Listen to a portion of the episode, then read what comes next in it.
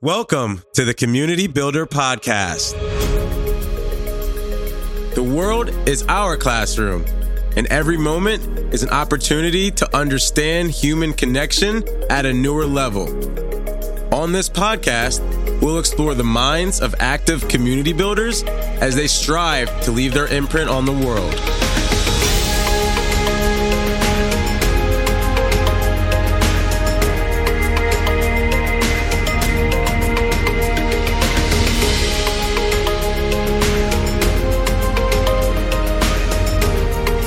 Am your host, Travis King.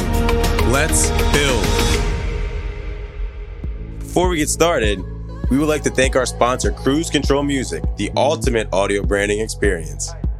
Cruise Control Music creates custom, authentic sounds and music to showcase your brand identity and is a direct reflection of your vision, goals, and values.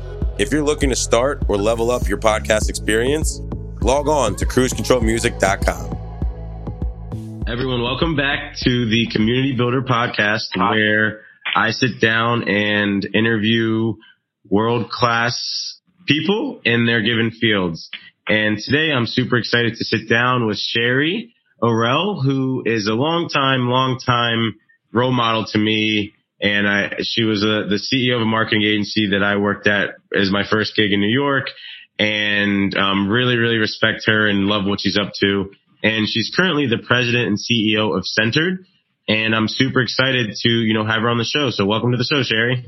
Hi, thanks for having me. Of course. Let's start off with talking a little bit about your background and kind of let everyone know who you are and kind of what you're up to. Sure. So I have been in the marketing services space for the majority of my career, almost 30 years, and started out at big corporations like News Corporation, News Corp, have had some entrepreneurial experiences, have been involved in several companies that have started very small, you know, a couple million dollars of revenue and have driven them to 200 plus million dollar exits, mostly helping consumer packaged goods brands or CPG brands get their messages to the targeted consumers. So clients have included everyone from the Procter and Gamble's and the Unilevers of the world to Nestle and General Mills, uh, as well as key retailers like Target. And the activities ranged from anything from massive amount of coupon distribution to experiential or crazy event marketing, general agency services, strategy, digital, mobile, uh, you name it, uh, have been involved in a number of acquisitions that have added value to the company and successfully exited my former company, Brand Connections, which was private equity held in 2017 to a strategic. Awesome. Thanks so much for that background. I feel like it's, I feel like it was just yesterday that I remember just all the things that were happening. And now you transitioned from the agency world into now focusing on building your own global brand. So I guess could you share a little bit about why you just started, why you decided to join the Scentered team as their president and CEO? Yeah, so it's a great question. This is absolutely the first time I've been on this side of a brand. And so this has been an enlightening, an illuminating and educating experience to realize that typically in my past, by the time I would have gotten involved in certain conversations, a lot of things would have had to have been done right. And so it's been a great challenge for me. And having run brand connections for 14 years and ensured that it landed in a in a safe place where it made the most sense for the business, I knew I was ready to move on and spread my wings. I also knew that I didn't want to go back into a big, large, multi-billion dollar corporation and it was time to stretch my entrepreneurial abilities. And so I started asking myself specific questions and doing some research about where I might potentially, you know, what was what was my next move?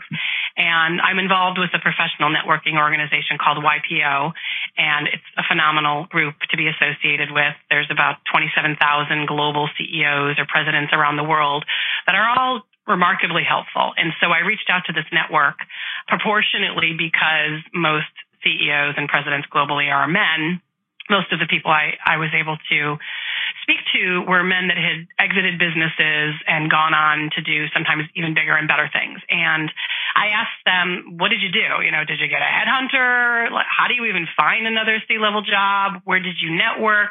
How did you decide really what was your journey to the decision process? Most of us, when we exit a company, comes with it some sort of extended non-compete. So you typically can't go right back into the industry that you were in. So how did you navigate? And had a lot of really great conversations. And I found that most of the people I spoke, spoke to were very sort of linear in their approach. What business do I want to start? What company do I want to buy? What do I want to focus in? And those seemed very helpful, but somewhat tactical questions. And some of them would give that age old advice of what are you passionate about? You know, do what you love and everything comes to you. And so for probably uh, six months, I was still continuing to, to work at my former company after the acquisition. I started to try to figure out the answers to some of those questions. And those questions really weren't providing me with any clarity. So I came up with my own questions about what was important to me. And it really boiled down to two.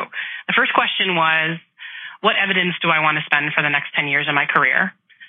And the second one was, how do I want to feel about that time that I spend dedicated towards my career? Because obviously when you're working, you're not doing other things. You're not with your family. You're not frequently doing the things that you're passionate about. So those questions really drove the rest of my research about where I wanted to be. So the answer to the first one was I knew I wanted to scale a business significantly. I had done it multiple times before, and I knew I wanted to take something that was a, a really great nugget of an idea. I knew I didn't want to start inventing and building in my basement and, and really start from scratch. I wanted to find a really great, great company, service, or product that that had some foundation built, that had scalability, and it was in a growth industry. So I knew I wasn't going to run a group within Google or Facebook or quite honestly, probably any company that my mother will have heard of.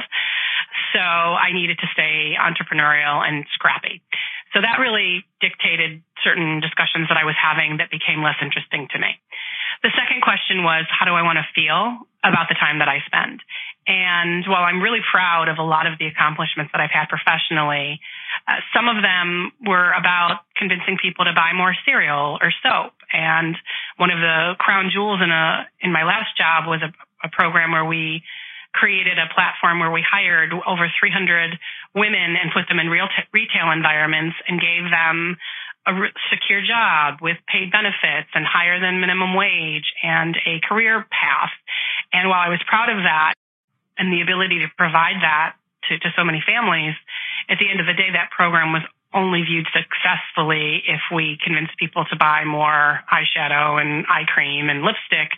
And those are wonderful products that I use every day, but I wanted something that really provided the ability to really truly help people live better lives, to make them happier, to achieve the outcomes that their dreams could potentially lead them to. So I knew I needed to work with a company that I really believed in the product, service, or whatever, and not only have that ability to to do that outwardly to any customers we would have, but culturally to to give that internally as well. So that's really what led me to Scentered. Scentered was founded by Lara Morgan several years prior under the mission to create 100% natural aromatherapy essential oil based products that were portable. And Lara's previous business experience, she had had a grown a very successful company and ultimately sold that, but she was on the road a lot and began to learn about the benefits of essential oils, but also the impracticability of traveling with them when you're going from hotel to hotel to airport to airport.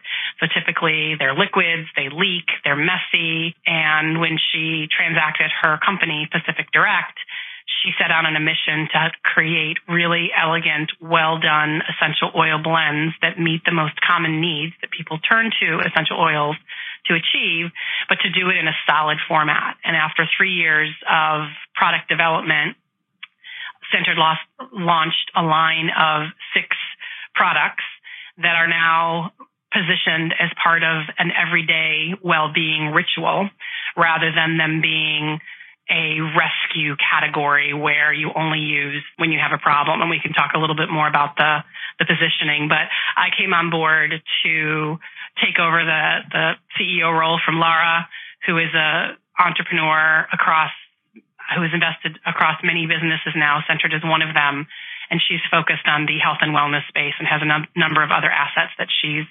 facilitating as well. So that is uh, how I how I came to to choose to come to Scentered. Thanks so much for that that background, Sherry. I feel like it's it's something super exciting just because being able to go and ask yourself the what evidence do I want to see and how do I want to feel. That's something that I feel like as a someone who's earlier in their career, those are two questions that I definitely am going to take with me as I continue to move because those it seemed like they really helped you make a very very calculated and informed decision not only just in in terms of your professional career but in terms of your actual overall happiness. Like it seems like the decision that you made also had some emotion and empathy inside of inside of it.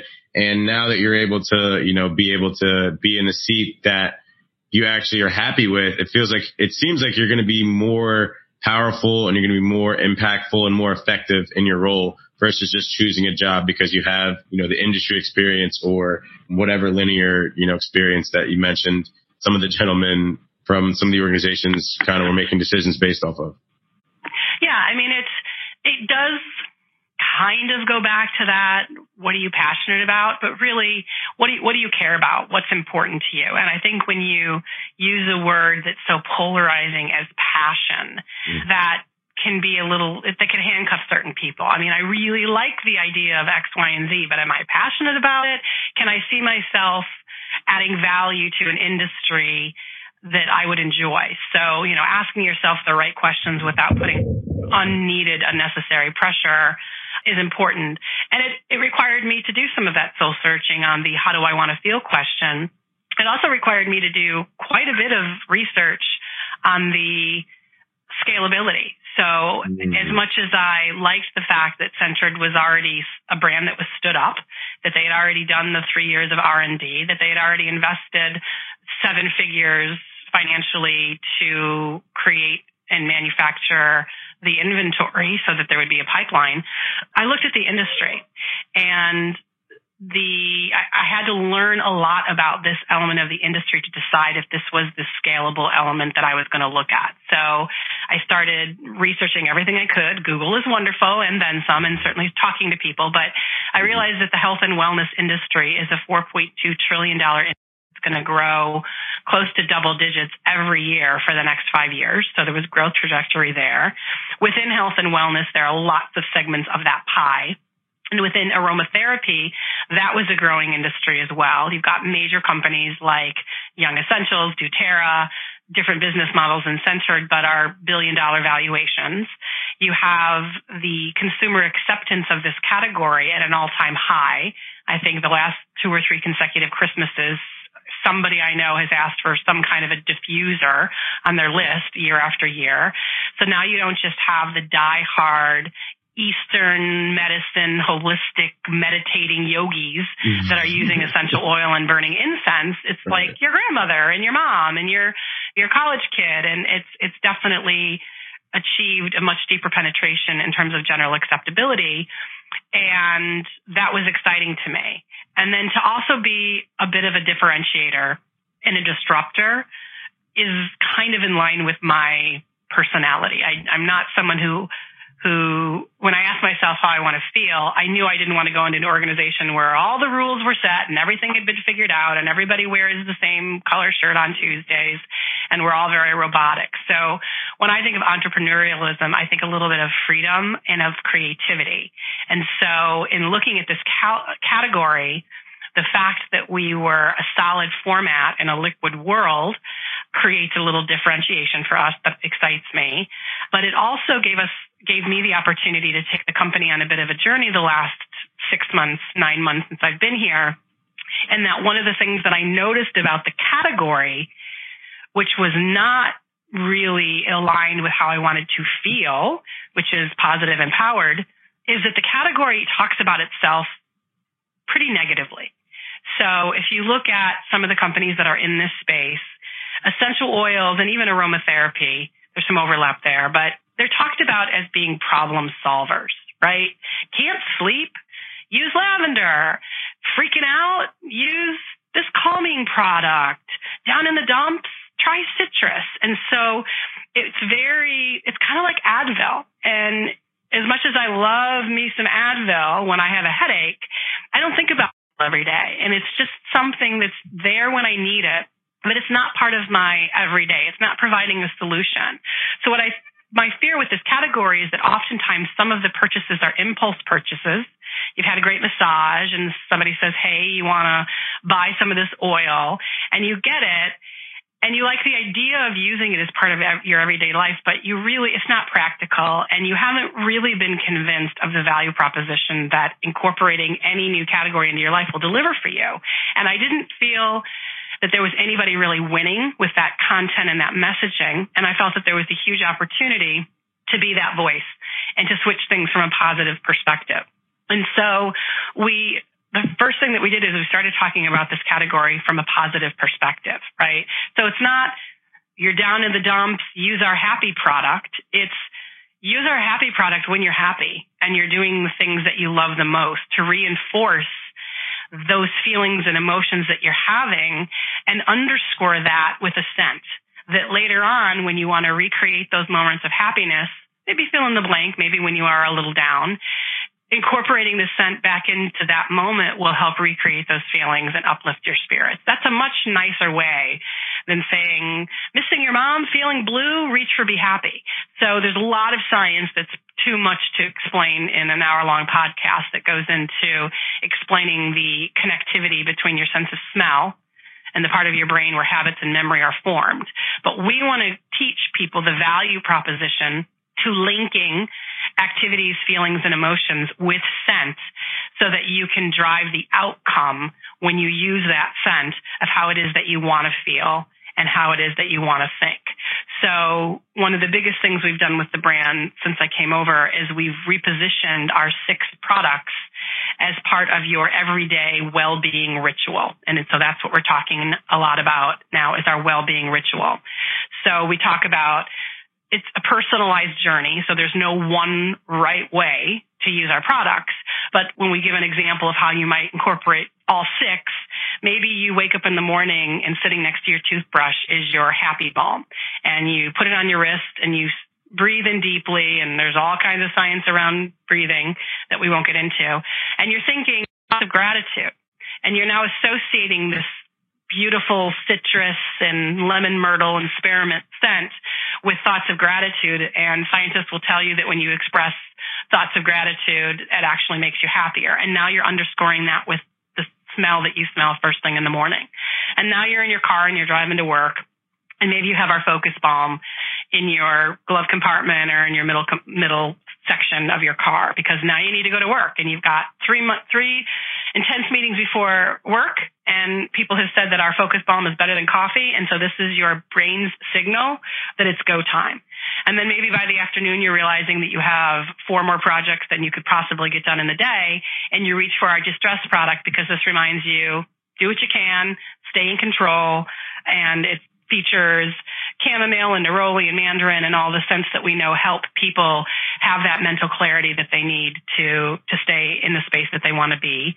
And then maybe you're leaving work and now it's time for you to do something for yourself, whether you're going to go for a walk in the park or you're going to go to the gym.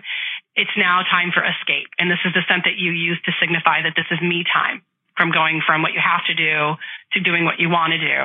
And then you get home that night and you're reflecting on the day, you're alone. It's time for some self care. Maybe you're binge watching your favorite show. Maybe you're making yourself your favorite dinner. Maybe you're with a loved one and you want some emotional connectivity. You might reach for our love balm, which is warm and grounding. And then your nighttime routine that you've settled into and do on a nightly basis before right before you go to bed, you use our sleep well product and it's a signal to your mind to transition from the busy day to the importance of sleep to give yourself the best shot for a great day tomorrow.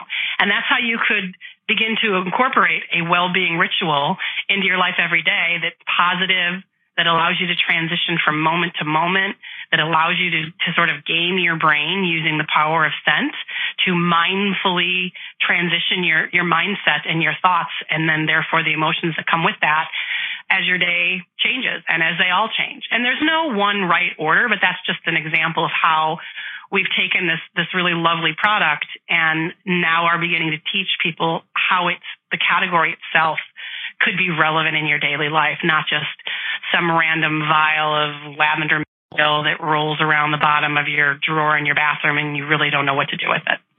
I love that. And it's, I actually, well, cause you're on the phone, but I have my video going. So as you were talking about each one, I was, I forgot to put up the focus, but I did sniff the be happy because I have a little bit of that left and I have the escape, the focus and the de-stress and I have yet to try the love one.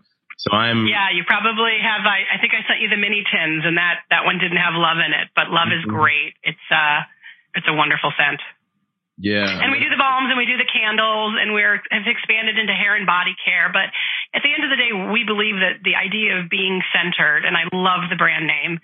We were recently able to get the dot .com, which took a, a bit of finagling. So, but the the idea of surrounding yourselves with multiple products in a category. Could there be a men's line, a baby's line, a cleaning line, a home line? I, I see this as definitely a platform concept that can create that memory connectivity and really transport you. And everyone has had one of those experiences or many where you are doing something and suddenly a scent crosses your path in some way and you are immediately transported to another moment of time and the memories that you had when those scents were present create an emotional connectivity.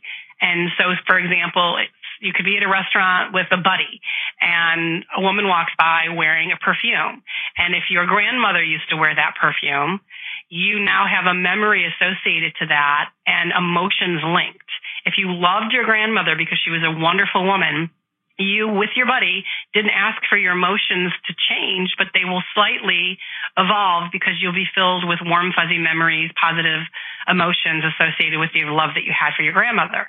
If she was a terrible woman that used to lock you in the closet, that same scent scent has different meaning, different experiences, and then therefore your brain dutifully provides you those emotions whether you asked for them or not, and your mindset has now changed sitting across from your buddy at dinner.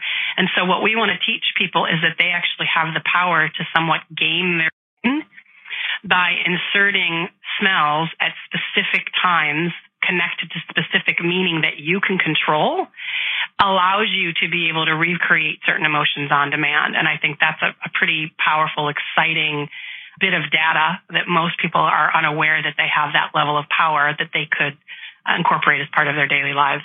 Yeah, I think that's that's really smart because at the end of the day, it's it's up to us to figure out what works for us. And if you're giving the tools as simple as a balm that you can put in your purse and carry on your way to work.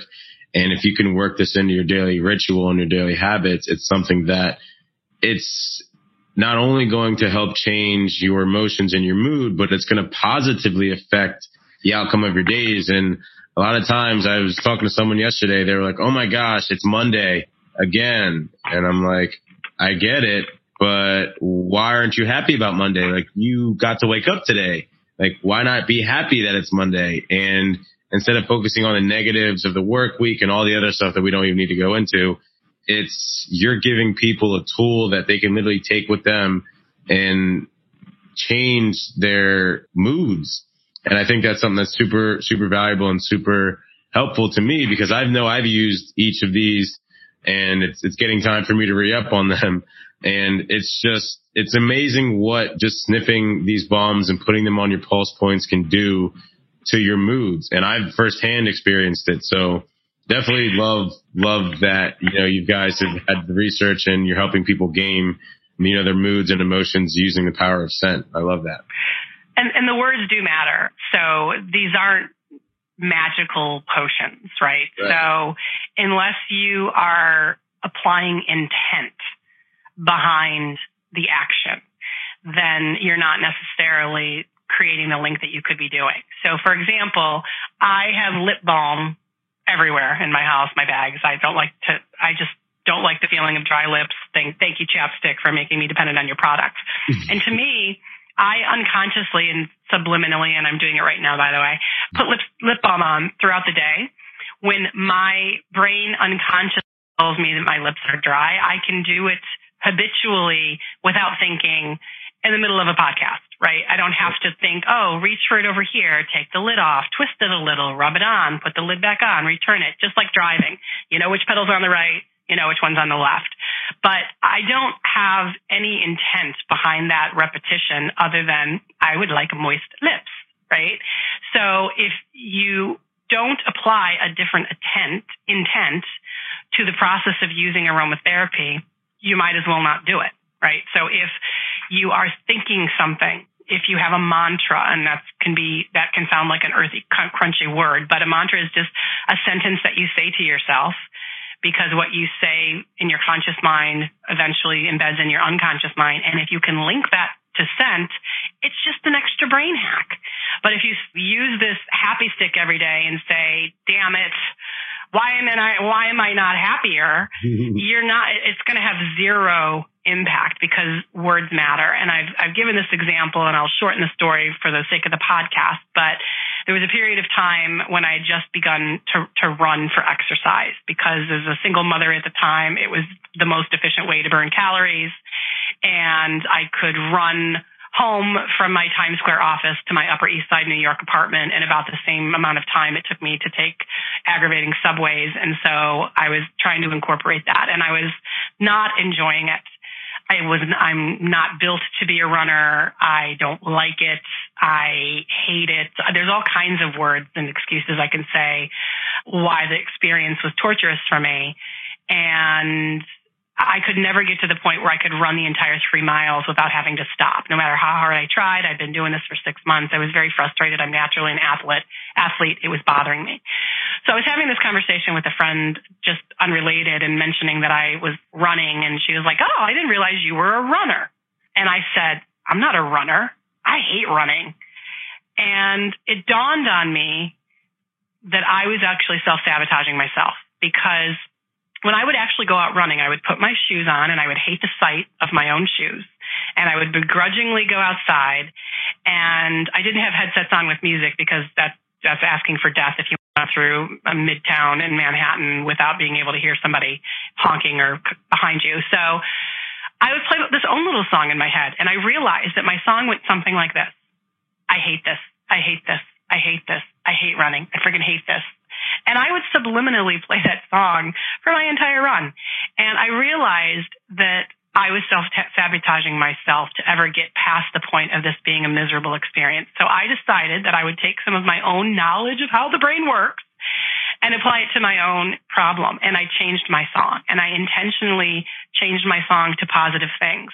How fortunate I was, how lucky I was, how glad that I was that I was healthy, that I live in a country where I can go out on a run, on a run as a woman without an escort. I created a series of realities that were serving me and I would say them at the beginning of my run, and then they would just sort of play in the background as a talk track. And I would think about what I had to do that day and all the benefits of what happens when you're out running and you can clear your head. And what happened over a period of about two and a half weeks as I had finished one of my runs on my way home one day and I had realized I had run the whole thing for the first time in six months of trying to run the three miles. I had run without even thinking and it was not mind over matter, like just go to the next block or whatever because I had changed my talk track because running to me now went from the thing that I had to do to the thing that I was allowed to do. It was a gift. It was something positive. And so in a world where there's so much opportunity to be negative, whenever I find myself, and as you will agree, Travis, because I've done this with you in your past, whenever I hear a negative word that somebody says, if it's an appropriate teaching opportunity, I might stop that person in their tracks and say, let's reframe that. Let's reframe that in a way that that serves you. And that's what we're trying to do with this line of product and underscore that with the power of scent to really reinforce that message. Yes, you do. And I will back that up 100%. Like you did it when I was Brand Connections and you did it earlier on this call. literally stopped me right in my tracks and we're like, nope, nope, nope, not that one. Let's, uh, let's try that again in a positive way. And that's something that I, I like love you for. And a lot of times it's, it's hard when you're, when you're inside of it. And, and now like looking back and like, oh my gosh, like just that one word is something that can literally hold back. Yeah. And it was a simple word. It was a mistake. and we're not going to bore the podcast listeners with with what we talked about, but there are so many other ways to to reframe a situation from being a mistake to being something positive. So yeah. Oh yeah, of course. And that that's one thing just with keeping a positive mindset that, you know, just becomes habit once you once you start to build it and then soon enough all of your words are just going to be only positive and there's no negativity in your worlds and that's a beautiful place to operate. It, it is. And then one other one other point of differentiation that I'm really passionate about, and more so every day, is the sustainability. Now that I am on the side of the brand for the first time and understanding the reality of manufacturing and tough choices that a business has to make to protect margin, as well as manufacturing decisions, locations, shipping, everything. And so there's plastic in our product. The majority of it is either recyclable or already recycled. The paper that we use and our cardboard is recycled. We're very mindful to minimize any, we, we scrutinize and question everything and can we make this more efficient? But we're a startup and we're, we're, in certain instances, we're not manufacturing at a scale where we can afford to do certain things that are a little bit more of a luxury when you're trying to get a brand off the ground. But so we are keenly focused on becoming 10% better every every day, every month, every year with what we currently do in our manufacturing process. But an area of unique focus for us is the creative reusability of our packaging. So it's not just about the recycle, recyclability of what we what we need to use and the reduction of anything that's unnecessary. It's about mindfully making manufacturing decisions that sometimes actually increases the amount that we include in our in our packaging, but significantly increases the chances that that packaging will have a life beyond just carrying our product. And I'll use the example of the product, which I think you have in your office right now, is our mini tin carrying case. So you go online, you buy this from Scentered. It's got five of our balms in it.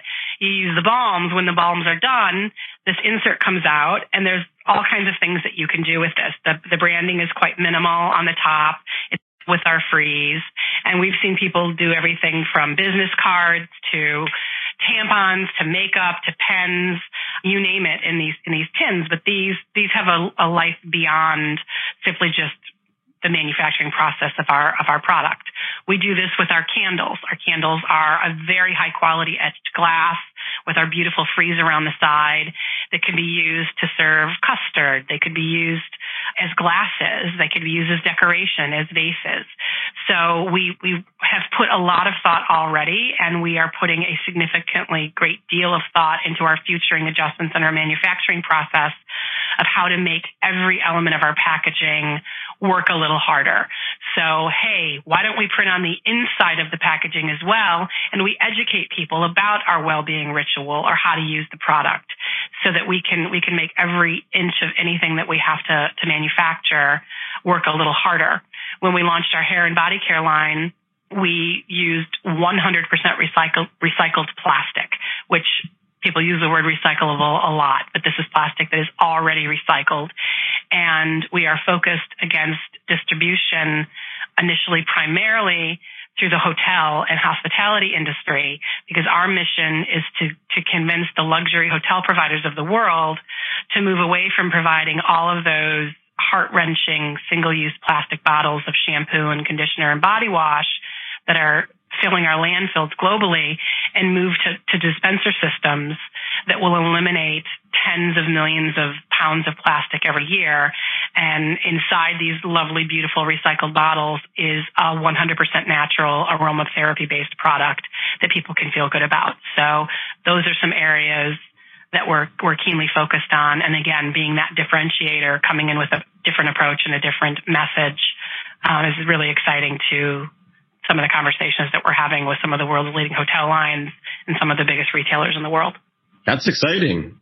I feel like too, based off of speaking of like like hotels and being able to help move them from you know the products that they've been using. I'm curious too. I was taking it doing some research on the Scentered brand, and I noticed that you guys offer a corporate well-being program. It looks like. Yes, so that is a, an exciting program. It has lots of room for growth. essentially what we've done primarily in the UK so far is we've created a program that allows us to send a facilitator into a corporate environment. Like let's say, for example, what we did at Visa, where many co- companies are understanding that the overall well-being of their employees is significant, not only to retention, but to productivity, happiness. And gosh darn it, it's just kind of important to care about your employees beyond what they can do for you. And so many of them have various forms of well-being initiative, whether it's the scrappy agency or company that brings in the massage people on a Thursday so that everyone can relax for a little bit, to those that subsidize through their health care, gym memberships, et cetera. So there's there's lots of awareness that this is something that that corporations should take some responsibility for. And so we get hired to go in and do whether it's a lunch and learn or a morning session or something in the afternoon or after work. And depending on the, the corporation's needs, we will facilitate different experiences. So one might want to have yoga over lunch. And so we'll bring in a yoga expert and we'll provide Scentered products and we'll talk about the connectivity of, of scent to yoga, ways to incorporate breathing techniques into your normal day when you can't just whip out a downward facing dog in the middle of a meeting. Others are a little bit more holistic, more proactive with group group sessions. Some of them are more continuity programs where we go in over a series of a certain number of weeks or certain number of months. So they're all very custom curated events. And quite honestly, most of them have happened because we've been approached by companies that are saying we need help in this particular area. And because our scent based products are very personal and they're not a spray that's going to go in the air, they're a balm that will, will roll onto your wrist that allows us to not have situations where we're going into companies and blanketing the whole room or the whole office with a certain scent that, scent that might not be appealing to people who are more sensitive. So it allows them to be a little bit more self-selective, which you with opposed to a scent than other formats. So yeah, it's definitely a, growing area, and we're see, seeing more and more momentum. Yeah, no, that's it's really smart, and I feel like I can speak right to that. I definitely had a, I used one of those diffusers at a previous company and if someone didn't like the smell or scent, they let me know immediately. And I was like, really? Oh, I'm just trying to relax. but yeah, I definitely could. That's, that's yep. the challenge, and it can be a little overpowering. And so, our product is in shea butter and moringa, which are two natural ingredients, and they're designed to not be greasy, so you're not going to end up with a big stain on the sleeve of one of your nice work shirts.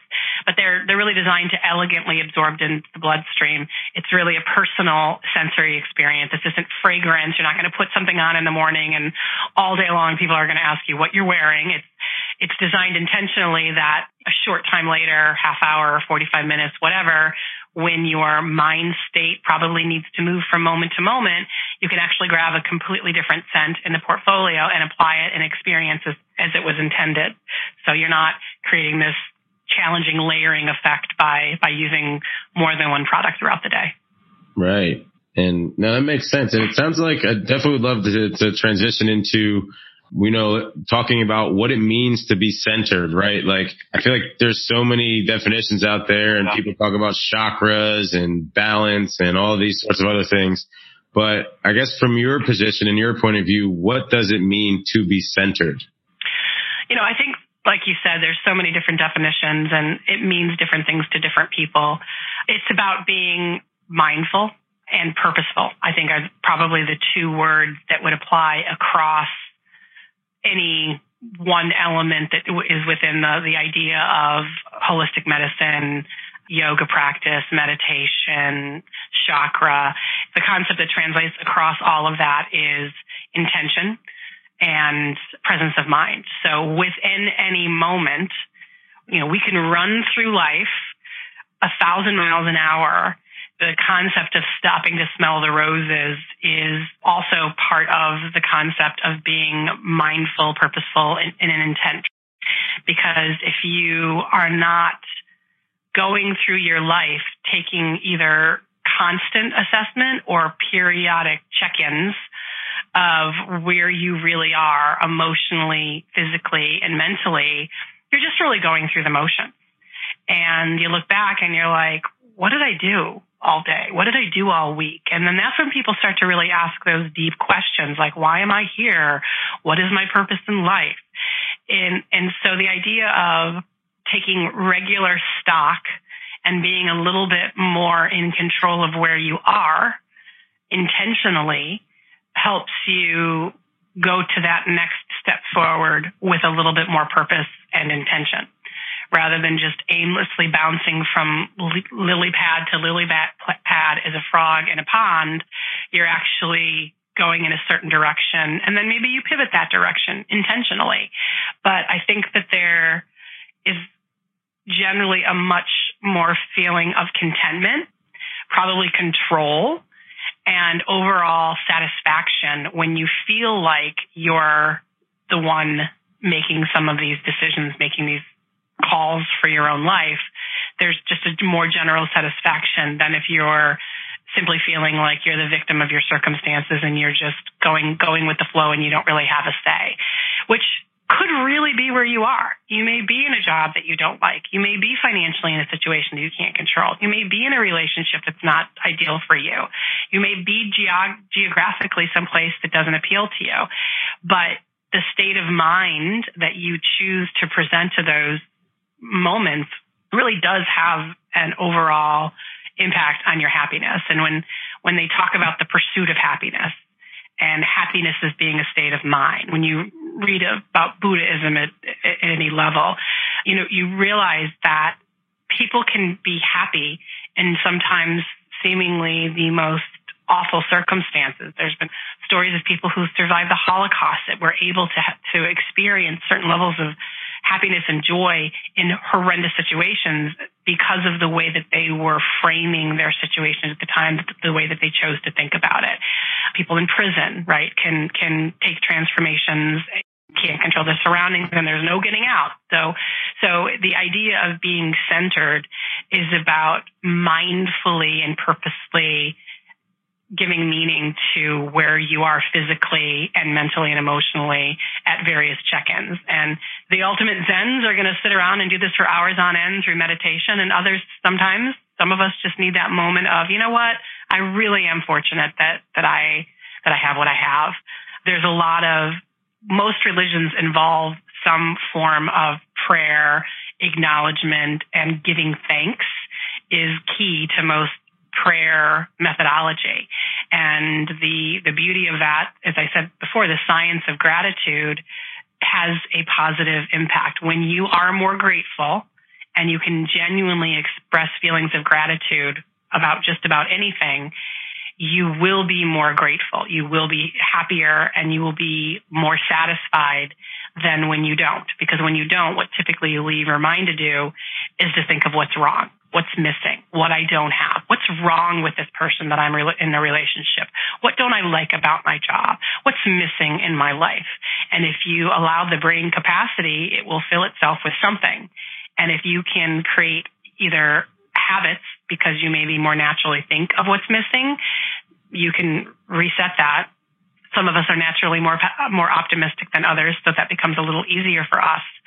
But it really is it really is a choice and that's really what, what centered is, is about. It's that choice to take that mindful moment and acknowledge something that works for your favor, something that's serving you and serves the outcome that you're trying to achieve. I love that. I, I definitely love the the centeredness and being able to be mindful and purposeful behind you know your actions and your decisions because I definitely definitely understand and just from a personal note I've gone through so many ups and downs and now it's, it's being able to just only stay in the ups and realize that gratitude is something that I've actually recently started doing more of.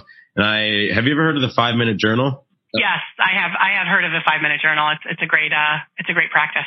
Yeah, it's definitely, definitely been helping me a lot of just like waking up in the morning and just talking about some of the things that, you know, I'm looking forward to for the day then also being able to reflect at night on some of the things that went well and then also on some of the things that, you know, I could have improved upon. So it's just a very simple thing that I had to get myself to start doing just to add another gratitude practice in to keep myself in a, in a happy place, but then also just very helpful to go back and take a look at, you know, what happened today, like keeping that yeah. check in, like you mentioned. Yep. And, you know, to feel like there was a purpose one of the practices that I've had for a while and I've instituted in the companies that I've worked with, and you might recall from the time that you worked uh, at the same company, is the idea of using your calendar to plan to succeed. Goal setting. Day, I remember right? that. We did that in yeah. the exactly. So it's not just about I have a conference call with such and such, and that that one meeting is on my calendar. It's where what's where's the white space? What's in my email box? What are some things that I know I need to do and focus on? And so I create appointments with myself to make sure that I'm staying on track and I can get everything done, which is great. It's a great organizing tool. So, you know, highly recommend it. But but it also forces me to shift things throughout the day. So maybe I thought I was going to do 15 things today and I only got seven of them done. So I've got to find time later on in my week to, to find time to do them. Also, maybe something that really only should have taken a half hour took me an hour. So much like a food journal, when you have to write down every time you eat a cookie, you're less likely to eat the cookie. That's why food journals work. So if if there was something and I'm keeping myself accountable throughout the course of the day, I might have to say, oh, I just spent a half hour researching something that really isn't going to provide any value for the overall business, but I have to write it down. So you can look back at the end of the day and feel two things equally and sometimes independently. I got a lot done today and I feel I, I crushed it and I feel good. And now I can close my laptop and shift gears and feel good that I, there was enough quantity quality of my activities to to serve my purpose. And then other times I could say, "Ooh, I want to get a little bit better with that. I need to figure out a way to be more efficient with that because that's going to free up more time for me to do awesome things later." So the idea of figuring out ways so that you can feel that your mission was accomplished goes back to the whole intent and purpose. And if you because there's lots of people out there that say they want certain things and then they don't do the things to, to, to get there. Right.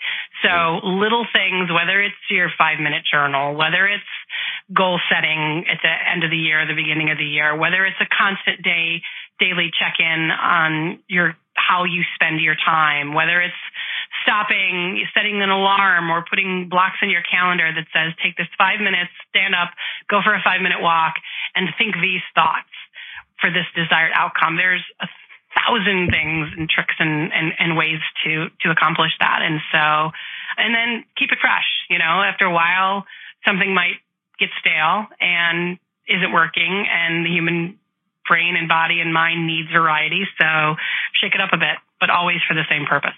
Right. You know, that makes so much sense and it's, that's super helpful. Awesome.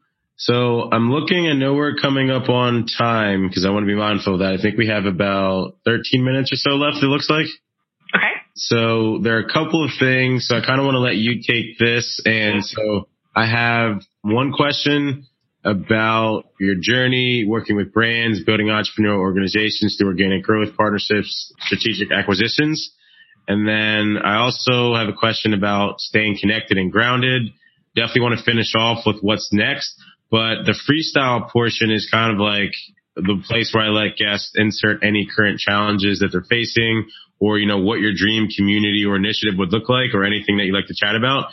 So I'd want to give you the last 12 minutes or so to pick, you know, and choose your, your, your path. Yeah. I mean, I think we've, we've probably talked about centered quite a bit and how I got here. I think something that you and I had talked about that had come up of the idea of women in business mm-hmm. and the reality and the per- perception of barriers of proverbial glass ceilings of inequality in in income and in opportunities and I feel again fortunate to be you know who I am and born where I was and had the support system that I had and so I feel like there is definitely a movement and an awareness of some of the disproportionate things like compensation, right? Whether it's in the everyday jobs of the world all the way up to the Hollywood elites that are that are taking a little bit more of a public stand about the disproportionate in in income equality. There's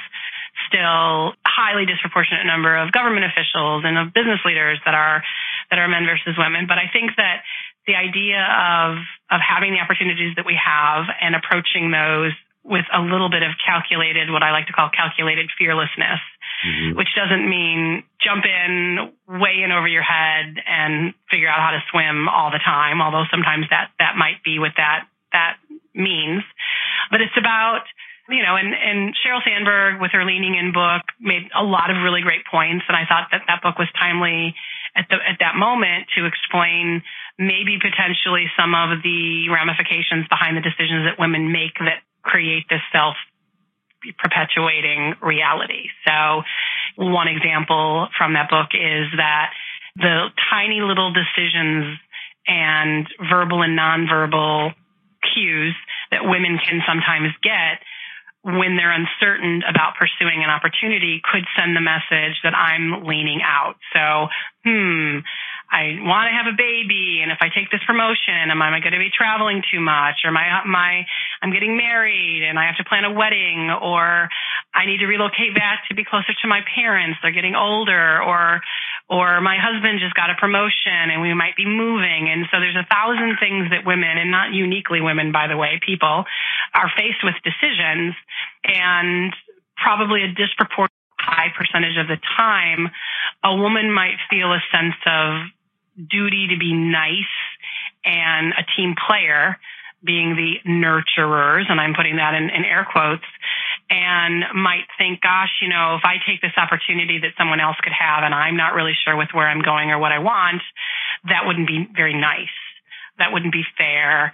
So I'll raise my hand, but only a little. And if I don't get it, I'm okay with that. There's a thousand reasons why women tend to do things. And so, you know, the idea of, of putting yourself in the position where you're getting the offer and saying no is a much stronger position of power and opportunity than unknowingly putting yourself in the position where you didn't have to say no because you really didn't pursue it to the degree that you had to actually consider the yes or no. And I think that men do that a little bit more than women. I think, you know, if they're going on the job interview, they want to, they want the offer, even though they really don't want the job. And maybe it's because they're pursuing a couple of other jobs equally and this is their third or their fourth choice. But that competitive spirit of I want I want five job offers that they want me and I want to turn down four is is not as considered as feminine of a position, of a mindset, of a behavior as I think as, as it is masculine. And so for women, being a little bit more fearless, you know, like let's get the win first and then we'll decide if we really want it. So go after it as if you want it and then you'll be in a much better position to evaluate the opportunity and you can decide yeah or nay. But it is it is not impolite to walk away from opportunities that have been presented to you. But it is very common to create scenarios where those tough decisions are never really have to be made because the opportunities don't manifest themselves because death by a thousand decisions, the opportunity didn't come to you. So that's uh sort of where I'm looking at continuing to mentor, at continuing to coach, at continuing to engage with our company, both male and female, is to provide that that level of kind of go for it mentality and and blur the lines of job responsibilities. There's no it's my job, it's not my job. So it allows people to spread their wings and maybe consider opportunities that fall a little bit outside their their main scope, swim a little bit outside their own swimming lane so that they can can experience more and feel more of that intention, purpose, control that we talked about uh, for their own destiny. I love it. And I um I'm also thinking like I remember I forget what the the principles that you had were when we were like in the similar company, but I feel like you would have I feel like you had some like leadership principles that I remember reading about somewhere that I feel like the listeners would find very helpful. Um, would you mind sharing those if, if that's something that I'm accurately remembering? Yeah, I think you're talking about the, the pillars of our company culture, which mm-hmm. were accountability, consistency, harmony, effectiveness, and empowerment. So if, if you look at those words individually and define them of what they mean both for a business as well as a human being, you start to realize that those really encapture the type of employee that you would want to have, the type of colleague that you would want to be surrounded by, the type of relationships personally that you would want to be in and the type of person that you would want to be in a relationship. Accountability, being responsible for what you, you know, do what you say, say what you do, be explicit, be reliable, right? And along with accountability, a close second is consistency. People need to know what they're dealing with. And I've told people many times, I would rather have you be consistently average and have you show up one day and be awesome and the next day and be awful because then I never know what I'm going to get and I cannot plan around it. So figure out how to deliver your best work as consistently as possible so that that accountability is there.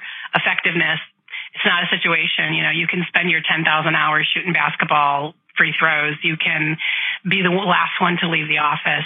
If you're, you can send out more emails than any other salesperson, but if you're not driving revenue, you're not really delivering on the expectations of your job. So, you know, you have to, to self, as does your company in the position where you can actually be positioned to win. And so that's really important. And that's a mantra for managers. Harmony. It doesn't matter how many good apples there are in the bunch. If there are a few bad apples, it can absolutely negatively impact overall happiness at the an office level at a company level. Um, when too many people are allowed to indulge in too many negative sentiments, it makes it so much easier for everybody else to sort of start doing that too, because fun to complain and and that can really uh, derail an organization. So. Uh, looking for people and teaching people how to be harmonious in corporate environments is key. And then the last one is empowerment. And this sometimes is more so on the responsibility of a manager than it is on, on one of their direct reports. But some, oftentimes the least effective business units or divisions in an organization are failing because the leadership fails to properly empower their team. Either they're not letting go, they're not being explicit in their expectations, they have the wrong people in their in their organization that can't actually do the job. And then once that is running correctly, if you've got managers that have empowered the right people, you have to be able to hold the people up so that they feel comfortable to occasionally fail because no one is perfect. And if you've created a scenario where I'm going to empower you, but the moment you screw up, I'm you're under the bus is not a safe environment, which means people are going to hold back, which means you're not going to get the best work out of people. If you create an environment which I call the 80 for the 20, which as soon as somebody is doing the job or making the right decisions 80% of the time, you cut them loose, knowing that that 20% gap will occasionally cause a mistake to happen. And if they are of the mindset of being one of the right people, they will take that learning, they won't do it again, and then the way that they felt when they were the ones that made a mistake will guide them when they're faced with a similar decision later on. They don't want to recreate a feeling where they screw up and they feel bad about it. So they, they make different decisions. They go the extra mile. They perform at a higher level and get extra stronger, smarter. But the organization has to be structured to survive situations where 20% of the time it wasn't the best decision. Now, they can't be catastrophic decisions. You can't give somebody very junior on a totem pole uh, the ability to make major major purchasing decisions that have direct implications to relationships with accounts, margin, budget. So you know that the 20% that they don't do needs to be a measured and mindful 20% that the organization could recover elegantly from a mistake in that area. But once you've built somebody's confidence up, then confidence is contagious, and then they get more and more confident about their decisions going forward. So those are the those are the five principles that I, I live by. I measure my team around, and then I've built companies around. Thank you. I was like, I knew there was something that I remembered, and th- those were them. awesome. So thanks so much, Sherry, for hopping on. And if you could leave the listeners with one message or um, kind of like kind of leave with a statement, what would that statement be? Uh, I used to give business card, engraved business card metal holders when people cared about business cards with a phrase that I didn't make up and I've researched and I don't think we really know who gets credit for it. But the idea of what would you attempt to achieve if you knew you couldn't fail? And having that expectation that there is a journey ahead of you and we all end up in the same place, which is we life ends, right? What happens beyond life is you know certainly up for debate, but but it's it's the idea of getting out alive isn't a reality. So we're all going to take a journey and your journey is your story and you can't fail your own story. It's your story. So this kind of goes back to the fearlessness a little bit. If someone sat you down at a slot machine and said, this is the machine. It's going to pay out $5 million.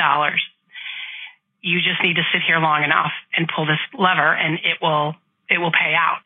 You would sit there and pull until you're off guaranteed that that was going to be your your payout and you would spend four million nine hundred and ninety nine thousand dollars to get your five million dollar payout right? So if if you think first about the expectation of success and the definition of that success might change over time and and and someone guaranteed you that that you could achieve anything that you really wanted to achieve you know what would you try be fearless, be confidently fearless, be cautiously fearless. But just because you haven't done something doesn't mean you can't. I love that. That's such a great way and a great note to end on. I will give you one example in case you want to swap out something if, if um, there was too much Scentered. Mm-hmm. I'll give you a story that we can end on and you can edit this out if you want. Perfect. But so a great example that I refer to from my my childhood was my experience being a high jumper. So I was a gymnast because I taught myself how to do some flips in the backyard, which made me a gymnast. And I was fast and spunky and, and kind of small. And it was the first day of track, uh, my freshman year of high school. And because I grew up in Chicago in the Midwest, that meant you were running the halls because it was too cold to be outside. And the high jump mats were set up in the gymnasium and I was going from point A to point B, and I was cutting through the gymnasium, and one of the the girls that was a couple years older than me, who was a high jumper and like a gazelle, she was built like a high jumper. She was five nine and long skinny legs and just quintessential high jumper. She was getting ready and she'd gone to state the year before and she was getting ready to do one of her jumps. And as I'm trotting through the gymnasium, I see her about ready to approach the bar. And I thought, as a jokester, I'd sort of sprint in front of her and cut her off and, and jumped over the bar and rolled off the mat. And I'm kind of laughing because she's got to start her approach all over again. And I didn't realize that the coach was standing right there or I probably wouldn't have pulled my shenanigans. And he starts yelling at me and I, um, assumed I was in trouble. And so in my mind, I was hearing him say, who do you think you are? Why did you do that? I was like, I'm sorry, I'm sorry. I was just being funny. I'm sorry. I won't do it again. And then he stopped me and he said, no, no. What made you think you could do that?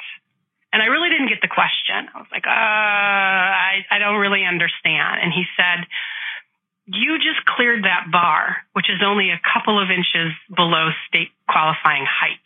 What made you even try that? What made you think you could clear that? And quite honestly, it, it hadn't occurred to me to think that I couldn't. If before I would have interrupted the, the gazelle, somebody would have said, whoa, whoa, whoa, whoa. Hey, if you want to try high jump, I'm all for that. We need to lower this about six inches because there's no way you're going to be able to clear this height because you have no technique. You've never done it. You're too short. And I would have been okay, great. But nobody said that to me. And so I cleared the bar very, very inelegantly, by the way. But I went on to become a state qualifying high jumper. So the idea of either not assuming in the beginning that you can't do something or viciously rejecting other people's opinions of what you can and can't do is definitely one of the many helpful uh, keys to success in achieving achieving your goals and achieving your dreams. I love that story. That is a perfect story. Perfect, perfect story. Thank you. Perfect. I hope it, hope it inspires. I hope it's useful. And uh, I appreciate the opportunity to come and talk to you today. You got to talk soon, Sherry. Thanks for listening to the Community Builder Podcast. If you received an ounce of value from this podcast, share it with your friends. Oh, yeah. Don't forget to leave me a five star review. I need those. Remember, each perfectly laid brick moves you one step closer to building your community.